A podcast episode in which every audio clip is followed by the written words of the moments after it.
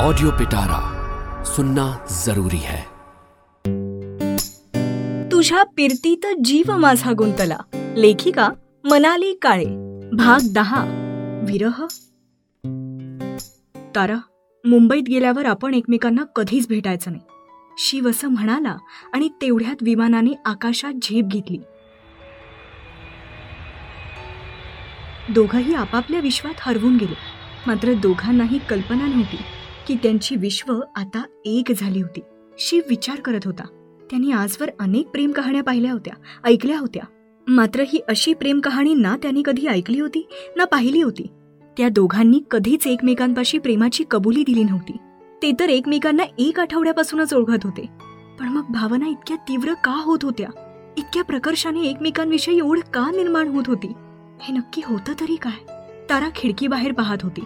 मनात विचार करत होती. मुंबईत गेल्यावर एका महिन्याच्या आत ती एका जवळपास अनोळखी माणसाशी लग्न करणार होती. आजवर तिने जितकी लग्न पाहिली होती त्यात तिला एक विधी कायमचा लक्षात राहिला होता. आणि तो विधी म्हणजे सप्तपदी. यात पती पत्नी सात वचनं घेतात आणि सात जन्म एकमेकांसोबत राहण्याची कबुली देतात. तिला आणि शिवला भेटून देखील सात दिवस झाले होते. आणि ह्या सात दिवसात त्यांनी काय काय नव्हतं पाहिलं.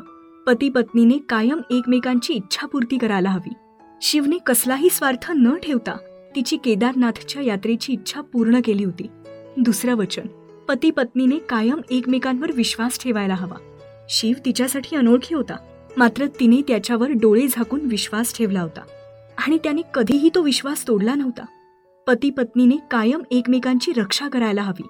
शिवचा प्राण जाता जाता तारानेच त्याची मदत केली होती आणि त्याचा प्राण वाचवला होता. पती पत्नी एकमेकांना वचन देतात की चांगल्या आणि वाईट प्रसंगी ते कायम एकमेकांसोबत राहतील. त्या दोघांनी ह्या सात दिवसांच्या प्रवासात अनेक भावनिक उतार चढाव पाहिले होते. कधी मतभेद झाले तरी त्यांनी एकमेकांची साथ कधीही सोडली नव्हती. आणि सप्तपदीमधलं सगळ्यात महत्वाचं वचन हेच असेल कदाचित की पती पत्नी यांनी कधीच एकमेकांची साथ सोडता कामा नये. प्रेमाची कबुली न देता निशब्दपणे एका आठवड्यात त्यांनी प्रेम निभावलं होतं. काही कवी म्हणतात ते काही खोटं नाही. प्रेम कधीही कसंही केव्हाही होऊ शकतं. आणि प्रेमाचा दर्जा काळ नाही ठरवू शकत. प्रेम करायचं नसेल तर युगानुयुगे वाट पाहूनही प्रेम मिळत नाही. आणि प्रेम जर व्हायचं असेल तर एका क्षणात होऊन जातं. तिच्या मनात ज्या भावना उत्संबळून येत होत्या त्या शिवला कळत होत्या का? का तो संपूर्णपणे अनभिज्ञ होता? ती आता काय करणार होती? विचार करता करता कधी मुंबईत विमान लँड झालं हे तिला कळलंच नाही. दोघही विमानतळावर उतरले. आपापल्या बॅग्स घेऊन बाहेर पडेपर्यंत अजून एक तास गेला. आता मात्र तो क्षण आला होता. इथून दोघांचे मार्ग कायमचे वेगळे होणार होते. पुन्हा एकदा तशीच भयान शांतता पसरली. मात्र ह्यावेळी शिवने ताराची वाट पाहिली नाही. तो बोलू लागला तारा थँक्स माझ्यावर विश्वास ठेवलास. आणि तुझ्यासोबत खरंच मलाही एक खूप वेगळा अनुभव आला. ही सहल मी आयुष्यात कधीच विसरणार नाही. ताराने क्षणाचाही विलंब न करता विचारलं आणि मला मला विसरशील? पुन्हा एकदा पॉइंट ब्लॅक प्रश्न. जुनी तारा कशी कोणास ठाऊक परत आली होती? शिवने तिच्या डोळ्यात पाहिलं. डोळ्यांच्या काठांपर्यंत पाणी जमलं होतं मात्र ते बाहेर घरंगळत नव्हतं. ताराने नेहमीप्रमाणे हिंमत दाखवली होती. तिने तिच्या मनातली भावना मुकपणे का होईना कबूल केली होती. कदाचित त्या रात्री देखील ती हेच करण्याचा प्रयत्न करत होती. पण शिव तिला समजूच शकला नव्हता. तो घाबरून गेला होता. मुलीशी साधं बोलायलाही तो घाबरत. मग प्रेमाची कबुली वगैरे तर त्याच्यासाठी ही अशक्य गोष्ट होती. ह्यावेळी शिव काय करणार होता? पुन्हा एकदा तो ही संधी गमावणार होता का? त्याने त्याची हार आधीच कबूल केली होती का? तो काहीच बोलला नाही.